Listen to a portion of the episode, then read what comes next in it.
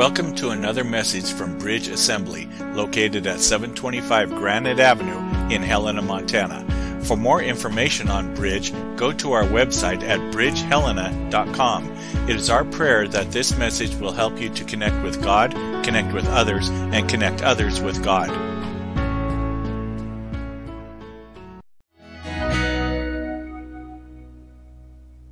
Father God, let that be our prayer for this year, that the Spirit lead us. And Lord, we know that the Spirit will always lead us to Jesus. So, Lord God, what an appropriate prayer for each one of us. Lord God, let us pray that daily, that we may never stray too far from the leading of the Spirit. Father, be glorified in this house today. It's so wonderful to be in your house this morning. Lord, this season that, that, that, we're in, that we're, that we're coming through, Lord God, what a special time that we can celebrate the birth of our Savior. Now we celebrate almost a new beginning with a new year.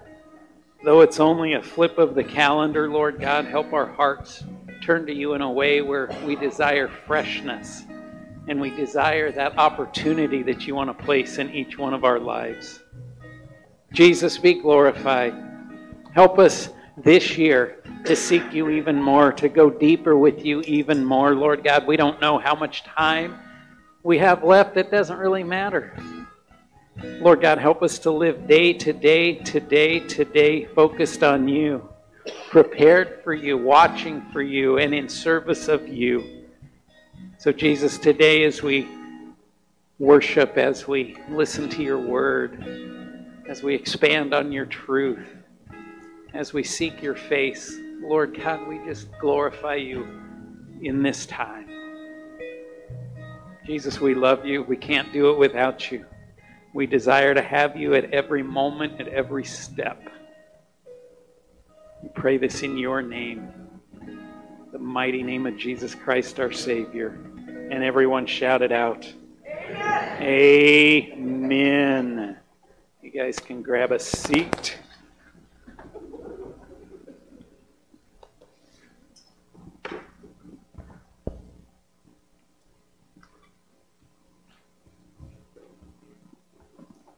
How's everybody doing? How many of you guys stayed up till midnight last night?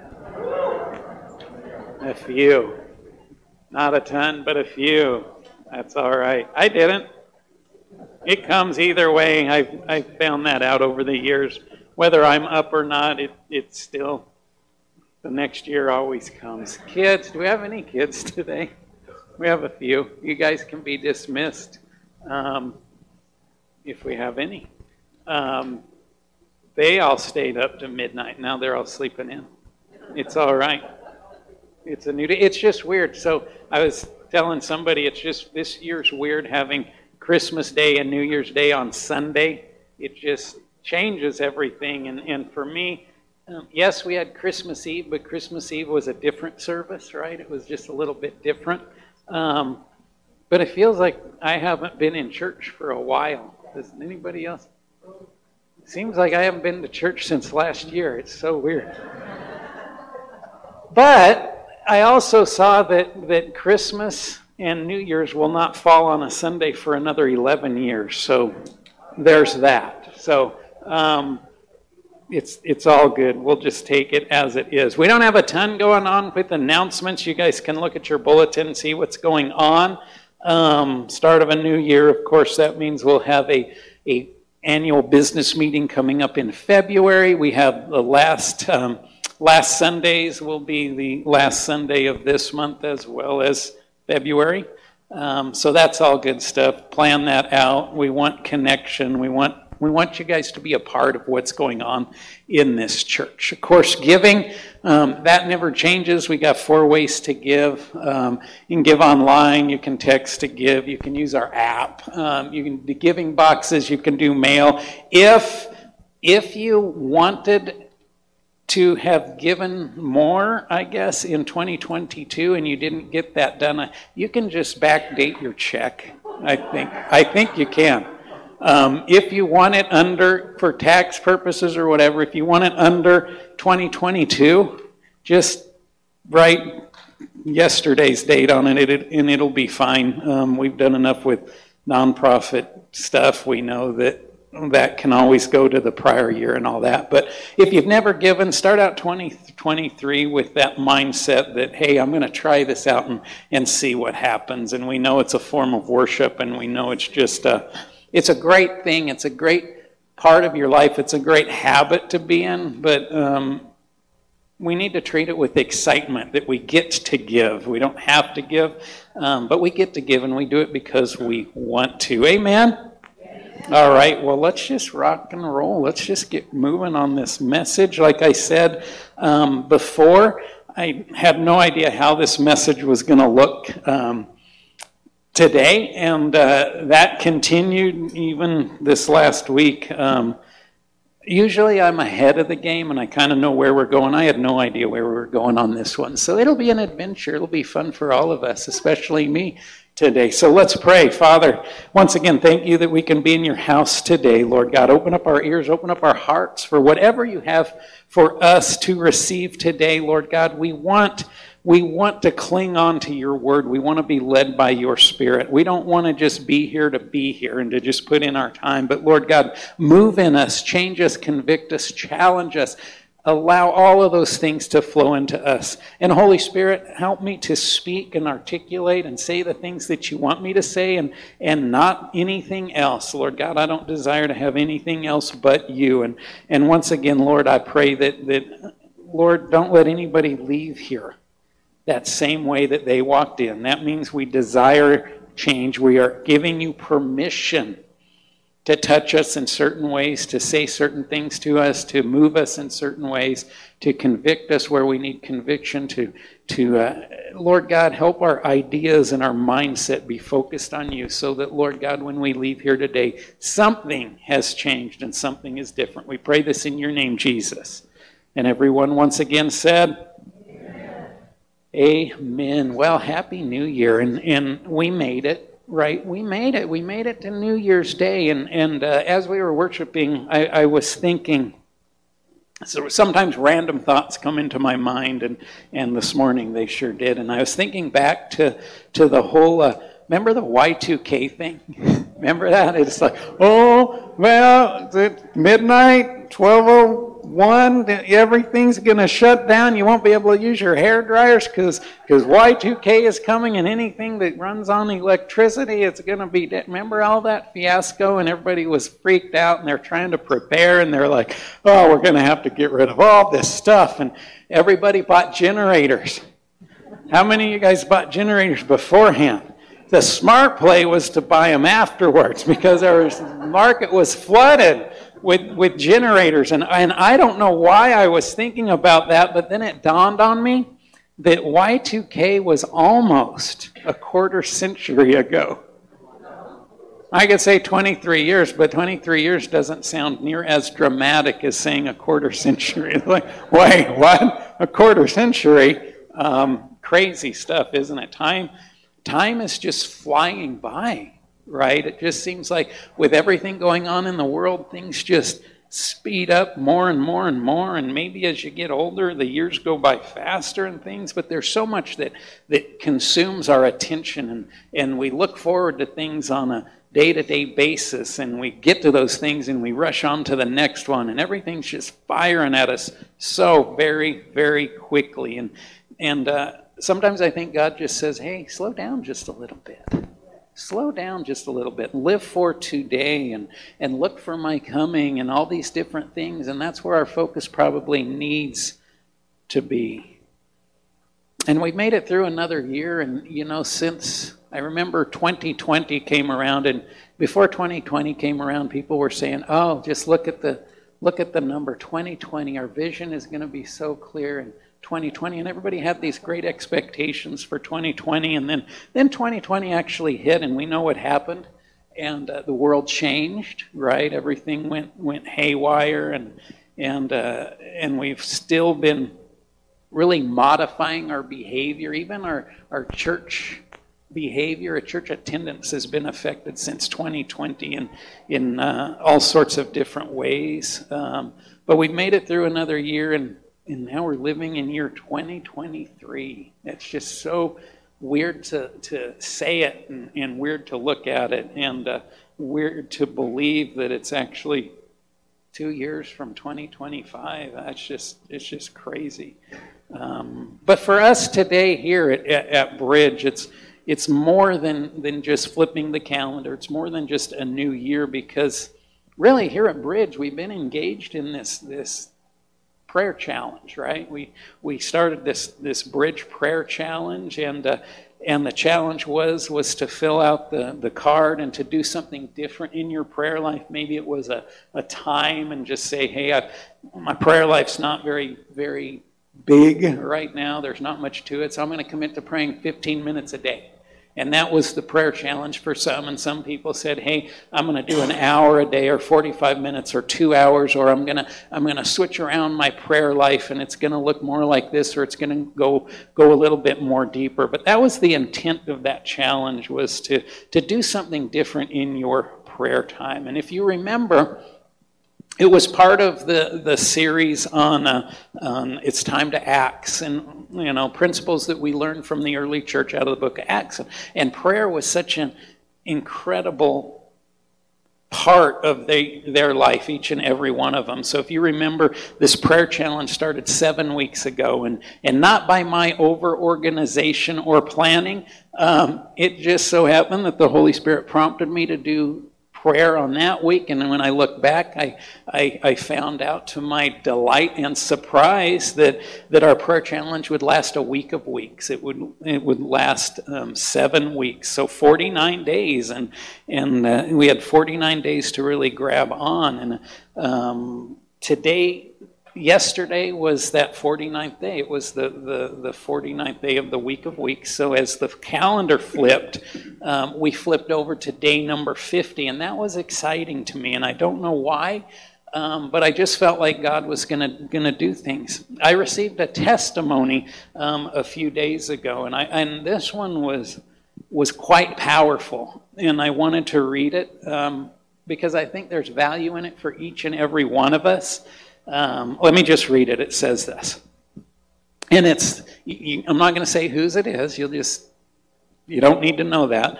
Um, what you need to know is, is the, the testimony, the words, the, the, the process of what's going on. Here's, here's what it says I went to church when I was younger. However, it was more a routine thing for me. A lot of us can relate to that, can't we? Then after high school, I went to college, and my main priority was playing tennis at Penn State and making the dean's list. After college, I was a tennis teaching pro and worked on the weekends while my husband watched the children. After 15 years, I then became a health and PE teacher and tennis coach for 24 years and spent my weekends doing lesson plans and housework. So you see, I did not give any time to God. Fast forward, we moved to Montana after I retired. I felt a void in my life. My sister was suggesting I look at some ministries online, and for about a year I was finding an interest to find God again. I found wonderful Christian neighbors in my development and attended some Bible studies, and I knew that I wanted Jesus Christ in my life. So I found Bridge Assembly, and my life has changed. The prayer challenge is the best thing that has happened to me. At first, I really did not know how to pray, it was not natural for me. I feel that I am getting better at it each day. Since this challenge started, I have reconnected with my son, who I have not talked to for many years. I prayed to God that I wanted to hear his voice, and after about two weeks of hard praying and sending some text messages, I got a call. And all I did was cry through that first phone call. We have talked a few times since and will continue to reconnect. Also, this prayer challenge has made me feel closer to Jesus Christ. I feel an inner peace and a calmness within me. It has affected my morale and enthusiasm. I have an excitement to know Jesus Christ. I want to read the Bible every day. It brings me happiness. This prayer challenge was a blessing for me, and it will be a daily routine for me from now on. Jesus Christ is my Savior. What, what an incredible testimony, one that we need to celebrate, right? Um, if, if I could have said, hey, these are my goals for this 24 hour prayer, or this, this seven, this 50 day prayer challenge that we're doing. This is, these are going to be my goals. If I would have laid those out beforehand, that testimony just hit all those goals right so it's always it's always exciting when when somebody will send a testimony or share a testimony and it sums up all of those great things that that each one of us each and every one of us can grab onto and, and hold on to well our testimony is your testimony through this prayer challenge exactly the same? Absolutely not.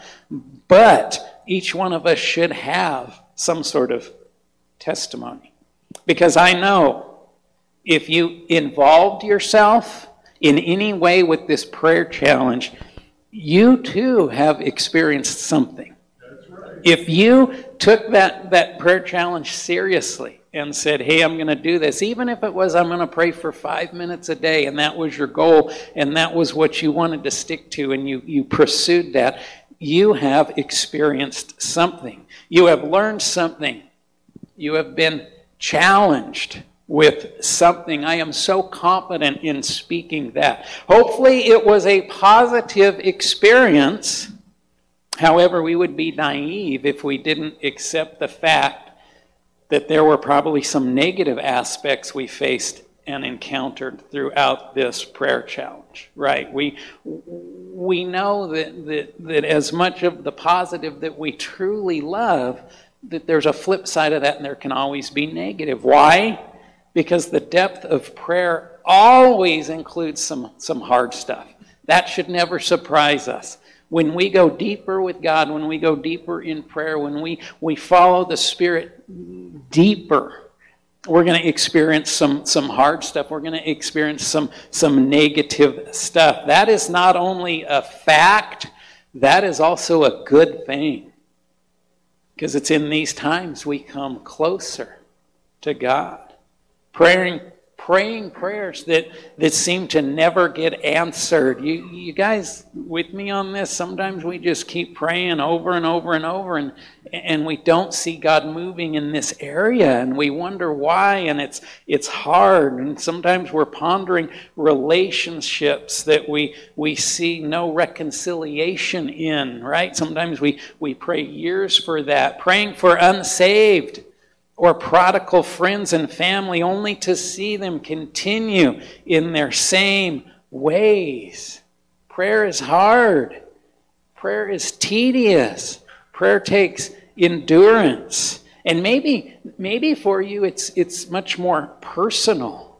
Maybe you prayed for specific things you deal with only to feel like that the battle gets even worse. It even gets harder as we continue to pray. Or maybe there was a sense of disappointment if you fell short of your commitment in your, your prayer time and, and things like that. Maybe you, you, you entered this and you wrote down on there and you started out really strong and for two weeks you were going really good, but then it started to tail off and, and now that we're at day 50, you're looking back and, and you're saying, man, I, I tried, but I didn't follow through. And, and, and there can be disappointment in that.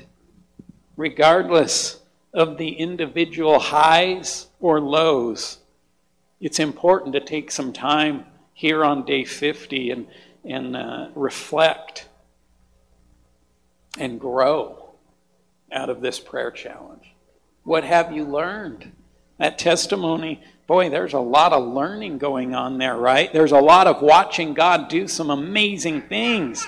But in there, there's, there's a lot of learning. There's a lot of wisdom that was bestowed by the Holy Spirit and confirmed through the actions of God by answering prayers. It's amazing stuff. So we always we need to, to ponder back. We don't get to day 50 and say, hey, day 50 of the prayer challenge. It's also the, the first day of the year. Oh, Bridge Assembly's done that. let's just check the box on that and put it in the stack of things that we've accomplished and move forward, right? We don't want to do that. That is such a mistake when we treat our faith and we treat God's word in such a way. There's always things that we reflect on and say, what are the highs? What are the lows? What went good? What went bad? In myself, what have I learned? Where did I fall short? Where did I excel? How am I different? It's also important to share what God is showing you with those around you. Again, it's the highs and the lows. We got to be able to be honest with those that are around us. What has God shown us? These are great things. These are challenging things. These are things I did well. These are things that I'm struggling with. I cannot say this enough, and that is that God is not done with any of us. He is not done with any of us in here in this building listening online today. The only time that we get to the point where God says, Okay, I'm done with you, is the moment that we step into glory. And that only means that God is done with us here on this earth. They've got a whole new adventure after that. So it's a mistake when we fall into that trap and we, we, we tend to think, well, I think God's done with me or God can't use me anymore. Don't ever fall into the deception and, and that trap. See, He continues to mold us, He continues to invest in us, to challenge us, and yes, to convict us. All with the same goal of making us more like Christ. Will 2023 be the year that you're a little bit more like Christ? Yeah, because it stacks on 2022, and that was your same goal in 2022 and 2021 and 2020 and all the way back. The moment you got saved, the Holy Spirit came in and began to point to Christ and say, Hey, I want to mold you and make you a little bit more like Christ. And it just stacks on each other year to year to year. It stacks, it builds. We gain that wisdom and that understanding, and our identity comes to look a little bit more like Christ every year. Do not think that this coming year is going to be any different in terms of what God wants to accomplish in your life. God wants to grow us. And each one of us has a responsibility in this growth. If you know me, if you've attended um, this church for very long, if you've listened to any of my messages, you know that I am big on saying that God can accomplish anything, but within our own faith, we have a stake in that, right? We have to align ourselves, we have to humble ourselves, we have to surrender, we have to open up ourselves to what God wants to do in each one of our lives. So, yes, we have a great responsibility in the growth that God wants to grow us in the Christian who tries to coast, they don't actually coast. Did you know that? Because the Christian who tries to coast goes nowhere. That's right. Except backwards. The only place they can go is backwards. Our responsibility in our growth has a lot to do with asking right? How many of you guys get in front of God with a whole bunch of questions? And I'm not talking about just questions of, God, will you give me this? God, I really want this, and, and things like that. And, and, and really, it's, it's not just the simplistic, non involved type of prayer where we go to God and we say, God, will you, will you grow me? That's pretty uh, uninvolved, isn't it? It's like, uh, there's not a lot of depth in that question. Yes, there's the, the, the, basis of that question is important because we do desire for God to grow us, but it's like, all right, God, grow me.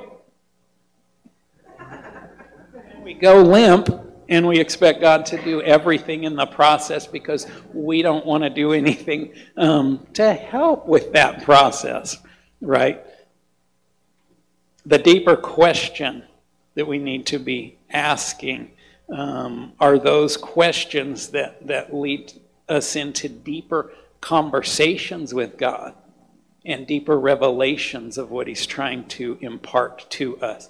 Look at Matthew chapter 7, verses 7 and 8. It says this Ask and keep on asking, and it will be given to you. Seek and keep on seeking, and you will find. Knock and keep on knocking, and the door will be opened to you. For everyone who keeps on asking receives, and he who keeps on seeking finds, and to him who keeps on knocking it will be opened. When we read that, something jumps out to us. Number one, we need to ask. We need to keep on asking, right? We need to be, be seeking. We need to be knocking. We need to be persistent in this, right? Too many Christians will, will pray a prayer once and then they're done.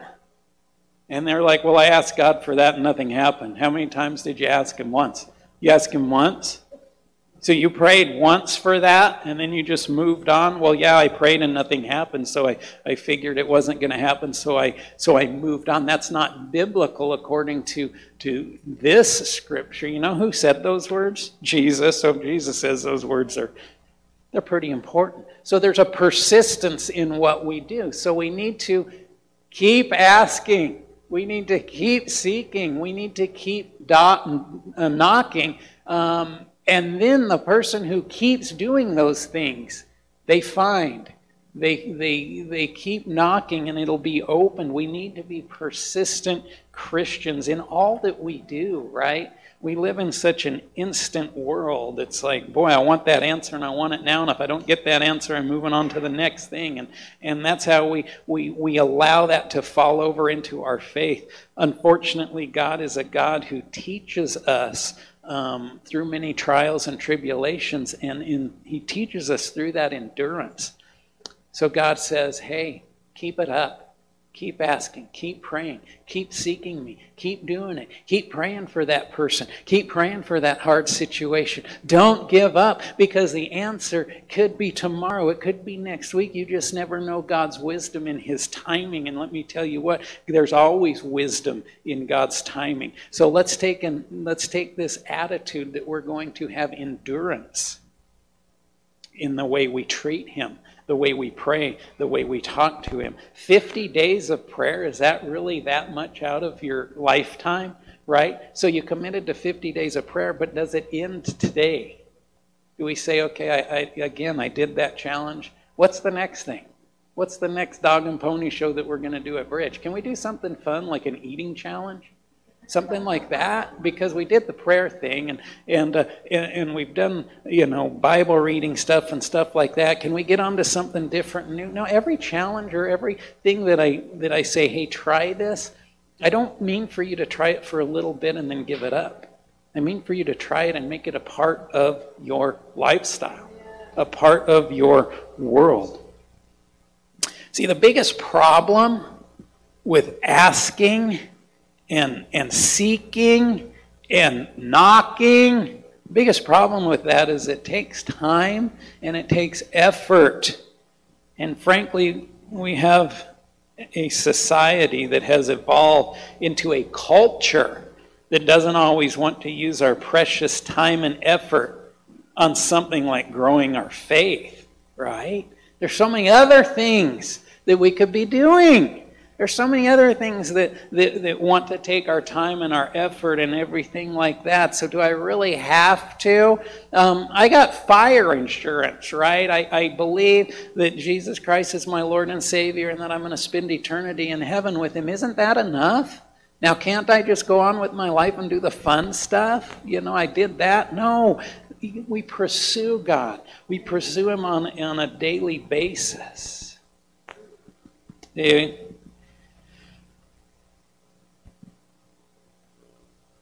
We tend to shy away from anything that takes time and effort, especially in our faith, because, well, it seems like that would take so much time and so much effort, doesn't it? Seems like such a, a big thing. The second problem with asking and seeking and, and knocking is, is really the danger in what we might find, right? I think we have a mindset of that.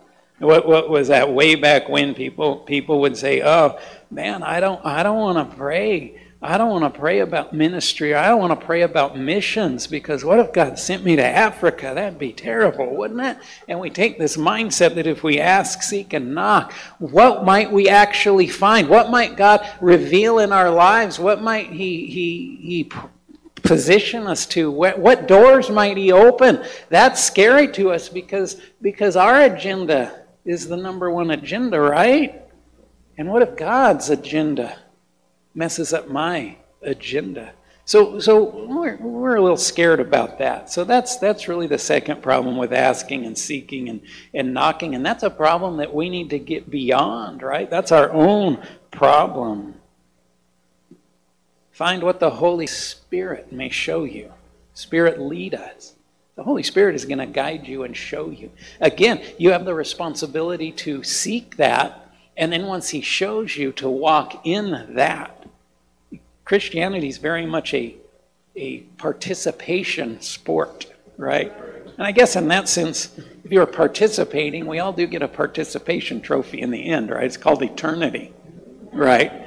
But even in heaven, it's going to look a little different, right? It's not just we simply don't just get in. It's like God's going to reward us in different ways. So we seek the Holy Spirit and we ask, Holy Spirit, where are you leading me? What are you showing me? And please don't take these statements as, uh, as uh, negative statements. When I say we're afraid, if we ask, seek, and knock, we're afraid of what we might find. That's not a negative statement. That's a that's a, a negative behavior that we're we're exerting, right? Because we should never fear what God has for us. When, amen, right? When we truly ask and seek God, no matter what we find, and no matter how challenging it is, and no matter how convicting it might be, or downright hard that it might be, if it comes from the Holy Spirit, which remember is always confirmed with Scripture, it is healthy and it is beneficial and it is good for you and your faith. A lot, a lot of us need to just adopt that mindset because sometimes that keeps us from praying. You ever, you ever get in that prayer time and, and, and the Holy Spirit starts leading you in your prayer time and everything's going great. And He's oh, praying for this person and praying for this situation. And it's like, yes. And all of a sudden you get to a point and the Holy Spirit's prompting you to pray for something maybe, maybe that's deep within you that has to do with you, right? And you get kind of fearful of that. Right, yeah, man, okay, I'm okay praying with that person and that situation and in that mission field way over here. God, I am totally good with that. Let's cut it short. Let's just say amen here because I don't really want to go into this other territory because we have a, a discombobulated idea of who God actually is. Remember, if it comes from the Holy Spirit, it's confirmed with the scriptures, it's healthy, beneficial, and good for you, and it will help grow you in your faith. See, if we fear going down those ways, that means even in our faith, we're seeking a lifestyle of happiness, right? We just want to be happy all the time. We want, we want rainbows and unicorns all the time. Well, I would say this if you want happy, go eat a taco. Tacos make you happy, right? I love tacos. Man, every time it's like Amy will ask, Hey, what do you want for supper? Tacos? We just had tacos. I can have tacos twice a week and I'd be good. Because tacos are wonderful. Tacos make me happy. Tacos don't require anything of me, right? Tacos can look differently. If, if I get a little tired of this taco, I don't have to stick with that. I don't have to endure with that same old taco. I could change it up. I could switch to meat. I could switch, you know, the, the kind of salsa. I could, man, I could even do a soft taco. I could even do a flat taco, which I think they call a tostado. See, there's all these options to eat tacos. Everybody's getting, we should have had a taco meal today, right? I wish I'd have, I'd have thought of that. All we're going to feed you is bread and juice at the end. Tacos make you happy but they don't require anything of you and they don't really make you better, do they? Holy Spirit, on the other hand, does require things of you. Holy Spirit requires your, your time, your effort, your endurance. Because the Holy Spirit wants to change you. The Holy Spirit doesn't want to grant you happiness, simply to be happy. If you want love, joy, peace, patience, kindness, goodness, faithfulness, gentleness, and self control, then we need to be putting in some time and some effort.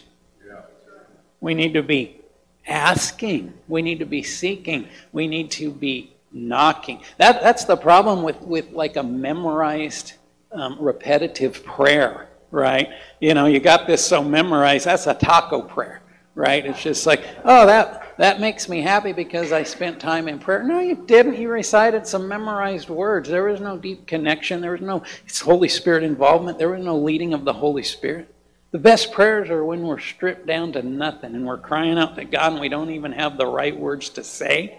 And we screw those prayers up so bad. We're praying for somebody or a situation, we don't even get their name right. I think God says, Man, I love this because you're so passionate right now and you're so deep into it. You forgot the name. I can switch the name. I got you covered there. But what I like is your heart. So we skip those repetitive taco prayers and we seek and we ask and we knock and we get on our knees and it gets bare bones and, and God begins to do stuff in our lives and the Holy Spirit begins to change us. And we need to be accepting the challenges and embracing the convictions that come with what we find in those circumstances. It's a good thing. It's a good thing when you're uh, heartbroken in prayer time. It's a good thing when you feel smashed down in your prayer time. It's a good thing when you feel like you're loaded down with nasty baggage in your prayer time. Because those are the times we can offload all of that to God. And He grabs us and He takes us into a place that He's been wanting to take us for so, so long. I have four questions that you need to make a point of asking. If you have a bulletin today, I even gave you a spot where you can Write those four questions down so you don't forget them. And these are great questions that each one of us should probably be, be asking. Four questions that, that potentially can change your life and strengthen your faith. And I don't care how old you are. I don't care how long you've been a Christian. I don't care how long you've been going to church. These four questions will open your eyes and, and really piggyback off what we have learned over the last 50 days of this prayer challenge. You guys want to know the four questions? Let me show them to you, and then we'll maybe go in a little bit deeper on each of them. Question number one it's a great question. What can I learn about God? See, sometimes when we become a Christian and we get into our routines, sometimes we forget we forget to, to keep asking this question. When we're when we're new, man, we're just brand new born again believer. It's like, man, I want to learn everything about this this Jesus. I want to learn everything about God, man. He's my best friend now. Look what he's done for me. I want to know so much about him. And, and, and then the time goes by and we, we tend to start forget, forgetting that we need to be asking this question. Question number two What can I learn about others? That's a great question, right? Because now all of a sudden, it's not just about God, because God always says, Yeah, I want you to know about me, I want you to seek me, but it's important to also learn about others. What's the great commandment? Love God and love others right? So we seek God and learn about Him, but we're also to learn about others because when we learn about other people, their situations, their circumstances, it begins to change us as well, right? Maybe that's the, the little um, catalyst that causes us to, to go deeper with the Holy Spirit. Number three, this is the hard one. What can I learn about myself? How many of you guys pray that prayer? Not too often, right? Because I know everything about myself. And everything I don't know about myself, I don't want to know about myself, right? And then, of course, number four. Number four is actually a vital one, too, as well. What can I learn about this world? And we've, I've had messages about, you know, being the, the, the ostrich style Christian, right? We stick our head in the sand and we pretend nothing else is going on in this world and, and we're happy in our little church building because the world is on the outside and we're on the inside. We feel safe here. And, and as long as I plug my ears and, and, and worship loud enough, the world can't affect me, right? And I don't need to know what's going on in the world, but I don't know that that's a biblical truth. I don't know if that's, that's what Jesus actually wants from us. Simple questions, aren't they? But profound answers profound answers only if you open yourself up, if you seek the Holy Spirit, and if you allow God to tear down some of those walls. Anybody in here have no walls put up? Right? Tacos distract us from all the walls that we put up in our lives. I am getting so hungry. I really am. Why did I ever talk about tacos, right? So let's break this down just a little bit. Let's look at our first question What can I learn about God? Right on the surface, in so many ways, that seems like an audacious and overwhelming question, doesn't it? What can I learn about God? Isn't God unknowable? Right? But we, we take that theology and think, well, God's unknowable, so I shouldn't even pursue him at all. There is so much that God reveals to us, right? We can never know the enormity and the, the just the hugeness of God. We, we can't comprehend that. Our brain isn't big enough. But there's so much that He has revealed to us that He wants us to know. And that's all about the, the personal relationship that we have with Jesus, right? That, that, that transfers into to knowing the Father more and, and, and really convening and walking with and, and uh, every day being with the Holy Spirit. So, though that question can seem overwhelming and huge, um, the Holy Spirit comes along and says, Hey, let me walk with you and let me help you in this. Let me, let me counsel you and let me educate you in so much of this. Because God desires us to know Him, He wants us to know Him.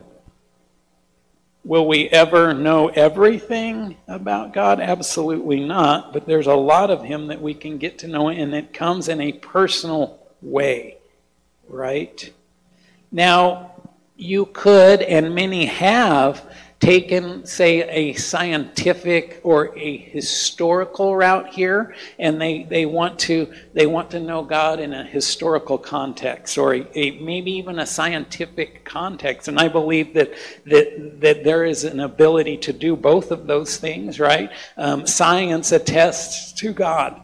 There's no doubt about that. Um, there is very much a a historical account of, of God, especially of Jesus Christ, right? There's more history, there's more of a historical account of Jesus Christ than really anybody else who has ever lived. That's, that's just a fact. That's something that atheists don't want to admit, but they have to admit because it's there, it's proof. So you can take that, that route and, and, and I want to get to, I want to learn more about God, and we, we take it in that direction, but that direction is so impersonal.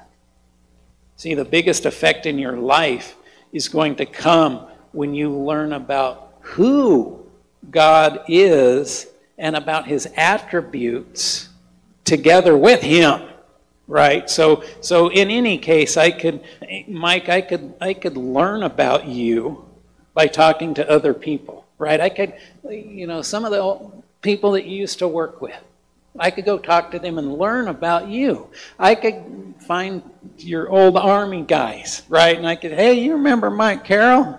Be like, what? Is he even still around? Guy's got to be like 80 years old by now. But I could learn about you in all sorts of ways by talking to other people. And I'm going to learn about you. And I'm going to say, hey, I know about Mike. Um, this person talked about Mike this way, and I wrote this down because this person said it family, friends, enemies. I can learn so much about you from talking to other people. But I will never truly know you until I sit down with you and have a conversation with you. walk shoulder to shoulder with you, actually converse with you in a personal way. That is how I truly get to know you. So when we ask, man, let's let's see what can I learn about God, we don't just go to other people. Man, I can go to Charmaine and say, "Hey, hey, tell me about God in your life."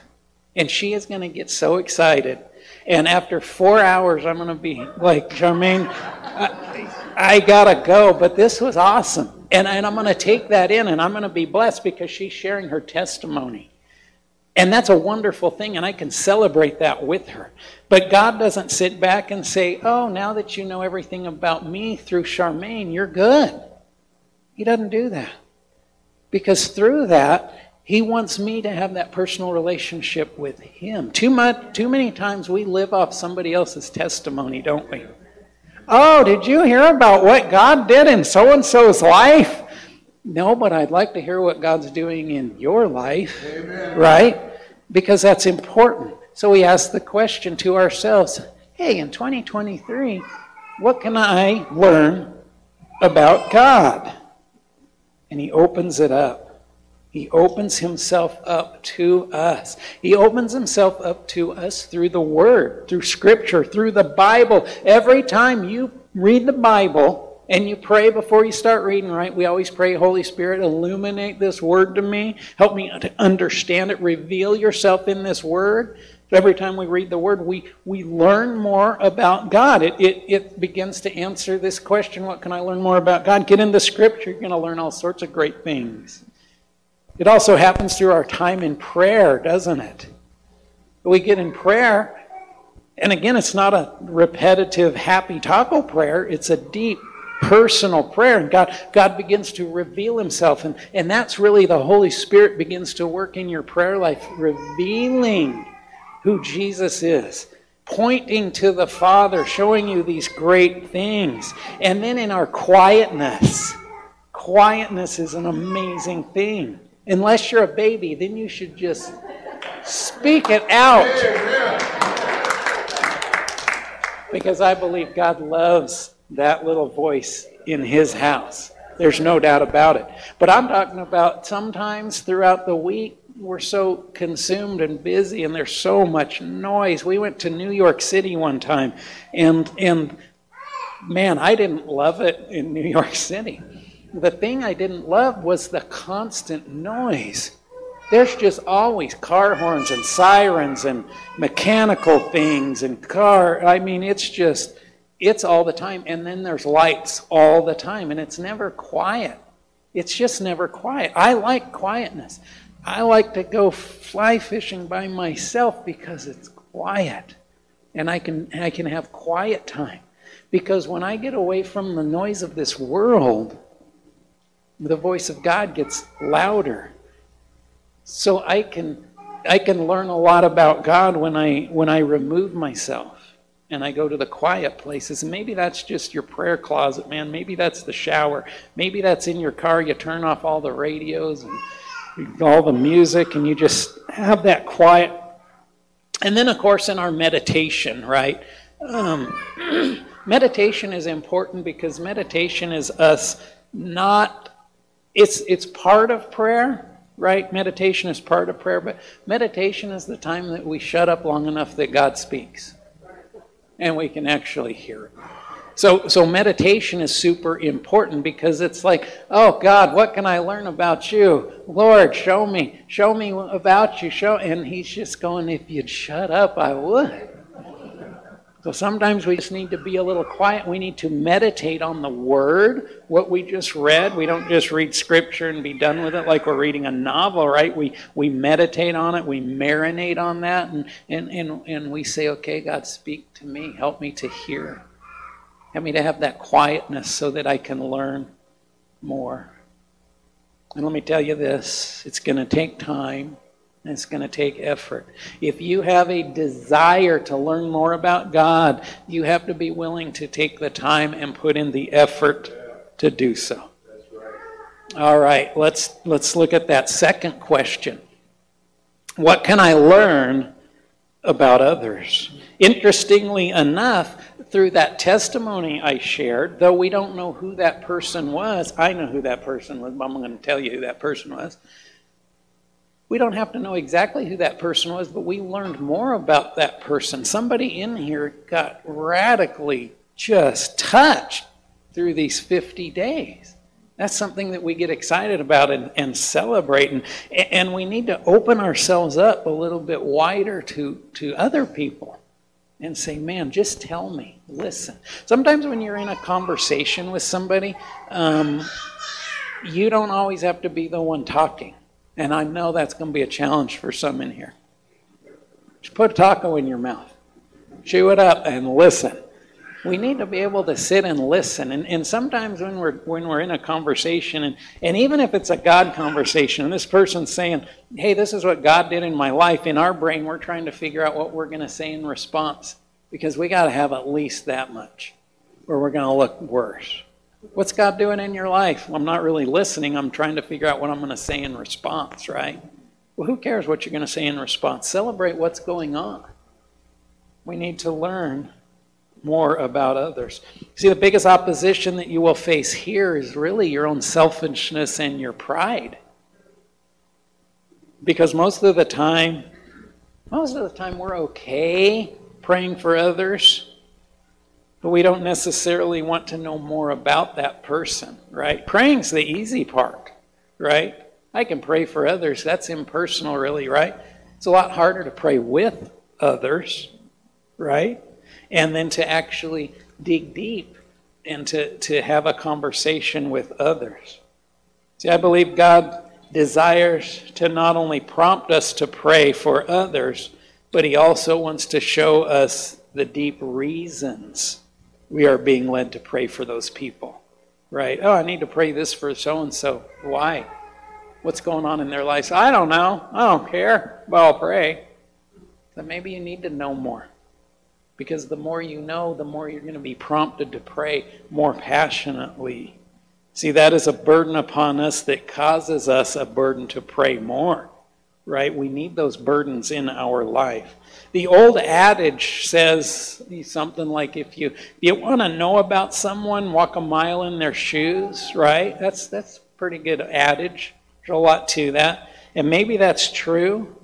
But if you want to know someone's heart, the Holy Spirit will be surprisingly faithful here.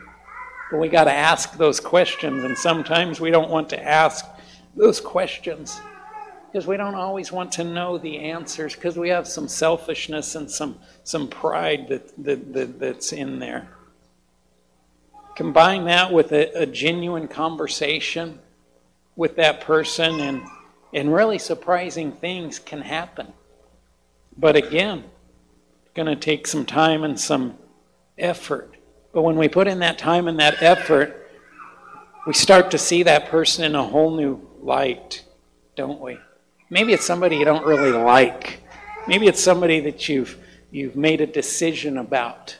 Well, that person's just this or that. Why don't you have a conversation with them and see if that's truly what that's all about? The Holy Spirit just nudges you don't you so glad that the Holy Spirit isn't the type that always says, I told you so? ah, that's all we'd hear. Holy Spirit, I told you so. Oh gosh, I don't want to even hear it anymore. Holy, but he doesn't do that, right? He doesn't do that. He said, now let's take that and move on and learn from that. All right, third question. What can I learn about myself?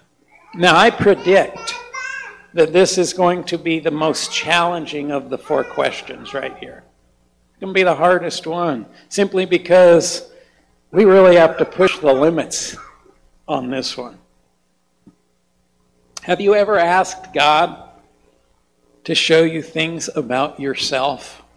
Have you truly asked that? Probably not, because we rarely want to go there simply because we expect that what, if we ask that question, Holy Spirit, show me about myself. Teach me about myself. Our, our automatic assumption is that God's going to point out a bunch of negative things to us. Isn't, isn't that just the truth?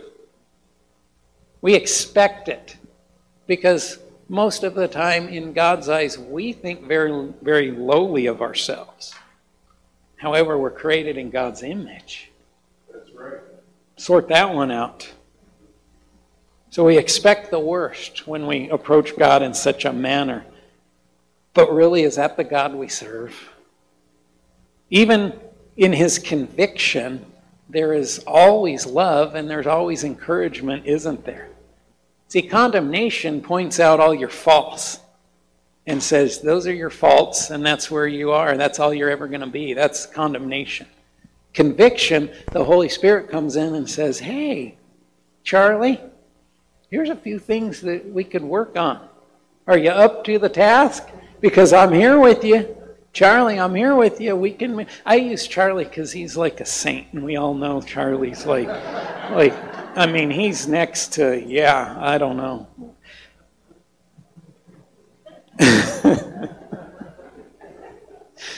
but even in God's conviction, even in that Holy Spirit conviction, there's so much love and so much encouragement, and it's a help, right? It's a you may be here, but let's take you to somewhere else.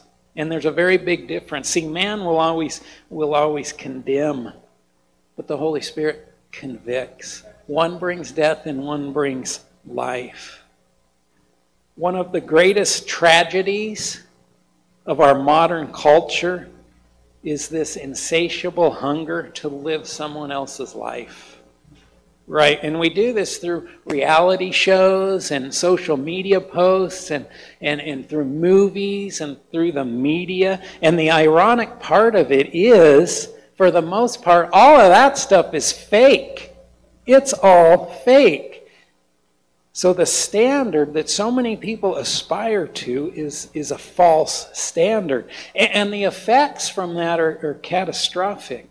Why are so many people, young people, suffering from chronic depression and anxiety?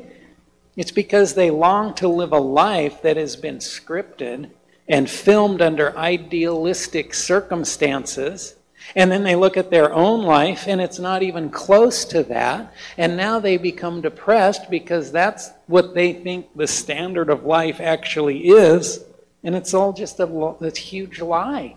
It's all, it's all false. But when we ask God and we truly ask Him what we can learn about ourselves, see, He opens the door to the greatest adventure that we can know on this earth. And we begin to become confident in who we are. And though our life may look very different from this person's life, we know that God is in our life so that it is good. And there's great things happening. And, and a funny thing happens. Our, our, uh, our standards begin to change, our desires begin to change. We begin to adopt God's desires and God's standards within our own life, and then we see the silliness of social media and reality TV shows and movies and the media and, and the Hollywood lifestyle that, that shows everybody glamorous, but actually their lives are horrible. They're horrific because they don't have Christ. And, and, and all this begins to change. And, and, and, it all starts when we adopt this question what can I learn about myself? God, what can I learn about myself? Point things out. God, show me. What can I learn? And we don't fear that question. But we understand that the true adventure of this life is knowing who we are in Him. It's pretty awesome stuff, isn't it? Tacos can never never stack up to that. It's great stuff. Fourth question What can I learn about this world? Questioning the reality of this world is, is a vital part of understanding the greatness of God. Right? So the more we question the reality of this world, the more we begin to see how great God actually is. I am in this world, but I am not of this world, right? Um, most of us as Christians take the back half of that question I'm not of this world. I'm not of this world. and we turn a blind eye. But the first part, I am in this world. I am in this world. So there's a lot that this world can teach me, right? There's a lot that God can point out by using the examples of this world. See, this world is trying its hardest to distract you and to lead you into a permanent state of deception. And God's saying, Open your eyes, people. Look around. If it seems the world has gone crazy, it's because too many people have been distracted and brought into this deception. The thing about asking this fourth question is that the more the Holy Spirit answers this question, the more you realize just how completely upside down and messed up this world actually is. And the more you begin to realize and understand just how perfect God is, just how valuable His wisdom actually is, just how, how huge His love for us actually is, just how enormous the sacrifice that the cross actually was, the beauty of the resurrection, the power of the ascension, and the longing for his return. See, when we when we ask questions and we, we want to learn more about this world, not because we want to adopt the ways of this world, but so that we can see how badly sin has wrecked this world, it grows our faith. Our realization of who God is, it just gets compounded and, and multiplied. There's been so many people, scientists, physicists, historians, um, journalists, that have set out to prove that God is not real. And through that, they, they ask questions and, and they focus on this world. And a crazy thing happens. The more they study the world, the more it points to God. And so many, so many of these scientists and, and journalists and mathematicians and, and they've, they've, they've actually come to a, a very deep faith in God because the world points to God. So, so we need to be asking that question what can I learn about this world? These are four questions. I hope you wrote them down. I, I hope there are four questions that you'll be asking, questions that you're going to incorporate into your, your prayer life. And, and it's not just like, ooh, I'm going to ask these four questions real quick and move on. Maybe you take several days, maybe you take a month, maybe you take a week, whatever, and you, you focus on one of those questions. And you really do a deep dive into that question and, and you really allow god to to show you and then you, you you compound that right? You add on to that you move on from that and god begins to change you and transform you. Gosh that sounds like that would take some time and some effort doesn't it?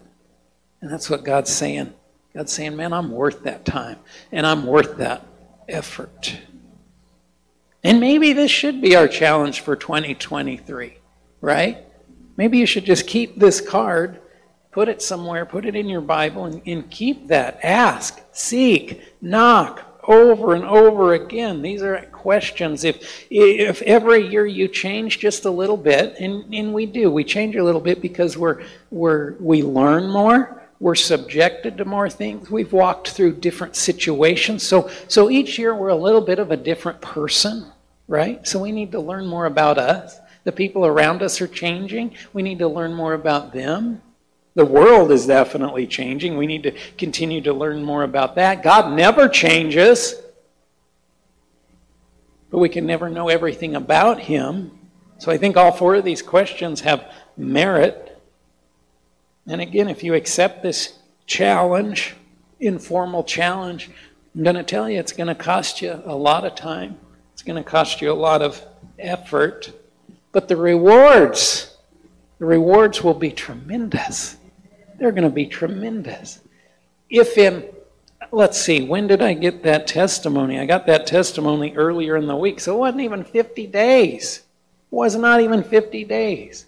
In that short amount of time, God did something radical in somebody in here at Bridge. God did that. And it didn't even take that long. And not only did God do something radical in that person, He did something radical in, in a relationship that that person has. So obviously, God is working in that other person as well. And it all came together with prayer prayer that took time, and prayer that took effort, prayer that took commitment. And those rewards are life changing. Knowing more about God, about others, about yourself, and about this, this world, it'll shake your life up. It will completely shake your life up. And I, I feel like 2023 needs to be the year, especially for us here at Bridge. It needs to be the year where we we say, okay, God, I've been so focused on doing things a certain way, and they've been successful to a point. But what is the new way? What are the new ministries that we need to be extending? How can we um, uh, react and and cultivate relationships with people outside of the church? What is? How can you take our mindset of the church and ministry and totally expand that? What if we take that attitude? Well, a lot of the four questions help us to understand the things that we could and should be doing to be more effective. Because the things that were effective at Y2K in churches, they're no longer that effective anymore. Even mega churches are starting to, to, uh, to struggle because the lights and the concert style worship, people are just getting used to that. And, and, and it's not holding a lot of, of depth and value, right? So even that ministry mode, hey man, if we had the professional musicians and, and singers and, and the best preacher, and we had a huge building, and we had a, a Starbucks, two Starbucks in our lobby, and after every service on the way up, people got a taco and everybody would come, and that worked for a while. But, but people are saying, but, but isn't there more to this whole Jesus thing? So, what can we do in our own mindset to get us out of our ruts, even our successful ruts? Because there's a whole lot of people in this community that don't know Jesus. How might that look? I would be interested to hear um, your ideas on that and say, hey, Pastor, you ever think about this? Or, Pastor, I was just thinking, I don't know if it was me, the Holy Spirit, or the taco I had last night, but I feel like God showed me this. Well, let's talk about that. How crazy could we get for ministry? Think about Jesus' ministry. Flat out crazy. I'm going to walk around. I'm just going to walk around, talk to people about myself and my Father. Oh, and I'm going to make the, the, the, the authorities mad. I'm going to say things that, that is going to completely break people's hearts and others are going to get so angry. And uh, eventually they're going to get so mad they're going to kill me. But that's my that's that's what i feel like i need to do right? That's a craziness. And then the early church hits right? We just went through the book of acts. How flat out crazy was all of those things? That was unconventional. That was so unconventional. Paul knew it. Paul knew how unconventional that was. He knew it in his heart he knew it in his brain, and he physically knew it from all the broken bones and beatings and things like that. But it changed the world, didn't it? Sometimes I think we sit in church and we don't we don't do a lot of world changing because we're stuck in the church mode. So how could things look different? What would that look like? I'll tell you this if we go down that path as individuals and as a church, we're going to find direction in this, and it's going to bring a whole lot of excitement into our lives. Because the most exciting thing we can be doing is working for Jesus. New territories, new places, new atmospheres, new people. And who doesn't want that? But I have to warn you to be aware and guard yourself against the dangers and the pitfalls if you want to embark on these type of challenges because you see apathy and ease and selfishness and pride and fear and self doubt they're going to be lurking at every corner, waiting to derail you. I think if uh, if I wanted to tell any any people that were going to become pastors or missionaries in any way, if I was going to tell them anything, I would say, be careful. Be careful at what lurks around the corners. Because self doubt and fear and pride and selfishness and ease and apathy, they're going to try to redirect you at every step. It's so easy to fall into, isn't it? Set yourself firm. And remember, God is not done with you. And remember, the Holy Spirit is with you, uh, worship team. You guys want to want to come up? There's a lot to maybe think about in this message. Like I said, I had no idea what this message was going to look like um, until I really prayed and sat down. And, and honestly, with this one, I just kind of let my fingers start, and, and God just started revealing. He started revealing. He started revealing. And, and out comes a message like this, but I think it's a message maybe that we can grab onto. Again, it's by your choice, it's by your decision. It's you deciding how much time and effort that you want to put into this. It's your willingness to ask these four questions and pursue these four questions. It's your longing to say, hey, maybe my church box has become a little small and it's confining me a little too much. Maybe I need to knock those walls down and, and branch out a little bit. That's really what today is. And, and I wanted to end in, in communion with this message and start the year off with communion. So we're going to sing a song. As we sing that song, come on up, grab your elements, hold them. We serve an open communion here. We just, you know, the requirement really is to be a born again believer. And that puts you in the church, the big C church, and that's all of us. And, and we come together in communion and we share that. So as we sing this song, listen to the words, sing along, grab your elements, take them, hold them. We'll come back together and we'll, we'll share in this time. Amen? Amen.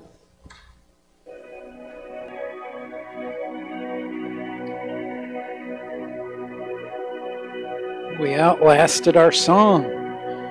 Did everybody get served that wants to? I have such a wonderful spot during communion that I get to just stand right there and watch people come up and and we got a touchy church. Everybody like touches. It's awesome. Just pat on the back or elbows or and then they they're not afraid to speak in communion line while they're waiting and that's that's not a bad thing. It, it can just be that connection that you know, communion is so much about connection, isn't it? It's us connecting with God, it's us connecting with others. And that's an important thing. So um, I love that about our church that we that we have that. We need to cultivate that and, and keep that going. But no matter how much we connect with each other, if we're not connecting with God, it's all for naught, isn't it? And part of communion is just that it's our acknowledgement and it's our celebration of, of really what Jesus accomplished. He is our Messiah. His name is above all names. All of those things. We are here today. We are who we are today because of Him, right? And His invitation. In Corinthians, 1 Corinthians chapter 11, Paul, Paul comes back with instruction. And really, he comes into this because um, there was a lot going on in the, the Corinthian church that, that wasn't a good thing. And they were, they were doing a lot of things out of error, out of pride, out of selfishness, out of deception, out of apathy, out of, out of all of those things. And, and Paul comes in and he, he uh, recorrects them, right? He, he says, you know, you're over here, but you need to be over here. And, and it serves as a great reminder for each one of us. And, and, and he writes just this amazing um, passage in, in chapter 11, verses 23 through 26. And, and we really use it for communion because it's so appropriate for us now. And it says this For I received from the Lord what I also delivered to you that the Lord Jesus, on the night when he was betrayed, took bread, and when he had given thanks, he broke it and said, This is my body, which is for you. Do this in remembrance of me. And in the same way, also, he took the cup after supper, saying, This cup is the new covenant in my blood. Do this as often as you drink it in remembrance of me. For as often as you eat this bread and drink this cup, you proclaim the Lord's death until he comes. How amazing is that that we get to, to start out 2023 on New Year's Day, proclaiming the Lord's death until he comes, celebrating his sacrifice and shouting out about the new covenant. How amazing is that that we get to gather together here and do this with each other? I think it's a wonderful thing and it's a great way to begin our year. So we take the bread and in remembrance of him, in remembrance of what he did, the fact that he came as a baby in a manger, he lived a life, he, he taught, he preached, he touched so many lives. But then he allowed his body, and we have to know that he allowed his body to be broken, to be hung on the cross, and to die for us. We do this in remembrance of that. We can never forget the sacrifice of our Lord and Savior Jesus Christ. Father, thank you so much for your Son and his obedience to you. The fact that he loved you and he loved us so much that he was willing to sacrifice himself so that, Father, you and I could have a relationship. No longer death, but of life. Go ahead and take your bread.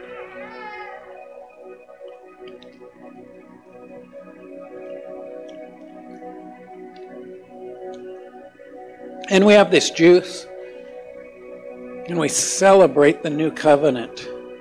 This juice is a symbol of that new covenant, the new blood that we're under. No longer are we under the law that, that we could never live up to. We could have never lived up to the law, it never would work. But because of Jesus, we are not condemned by the law, but we are redeemed by the blood. And the new covenant that we live under invites all into his church all people, no matter race, color, creed, no matter past sins, no matter um, standing in the community, no matter last names, no matter where they live. They are all welcome into the church under the new covenant. That is to be celebrated. Because of the new covenant, we have a personal relationship with Christ. We have the Holy Spirit within us to guide us and to lead us and to help us Ask these four questions and find answer into those. Father, once again, we celebrate the new covenant. And Lord God, in 2023, here's my simple prayer for 2023 knock the walls down to the boxes that we've erected in our faith. Just knock them down. Get us out of our comfort zone and show us that new adventure that you have waiting for us. We proclaim Jesus Christ until he comes.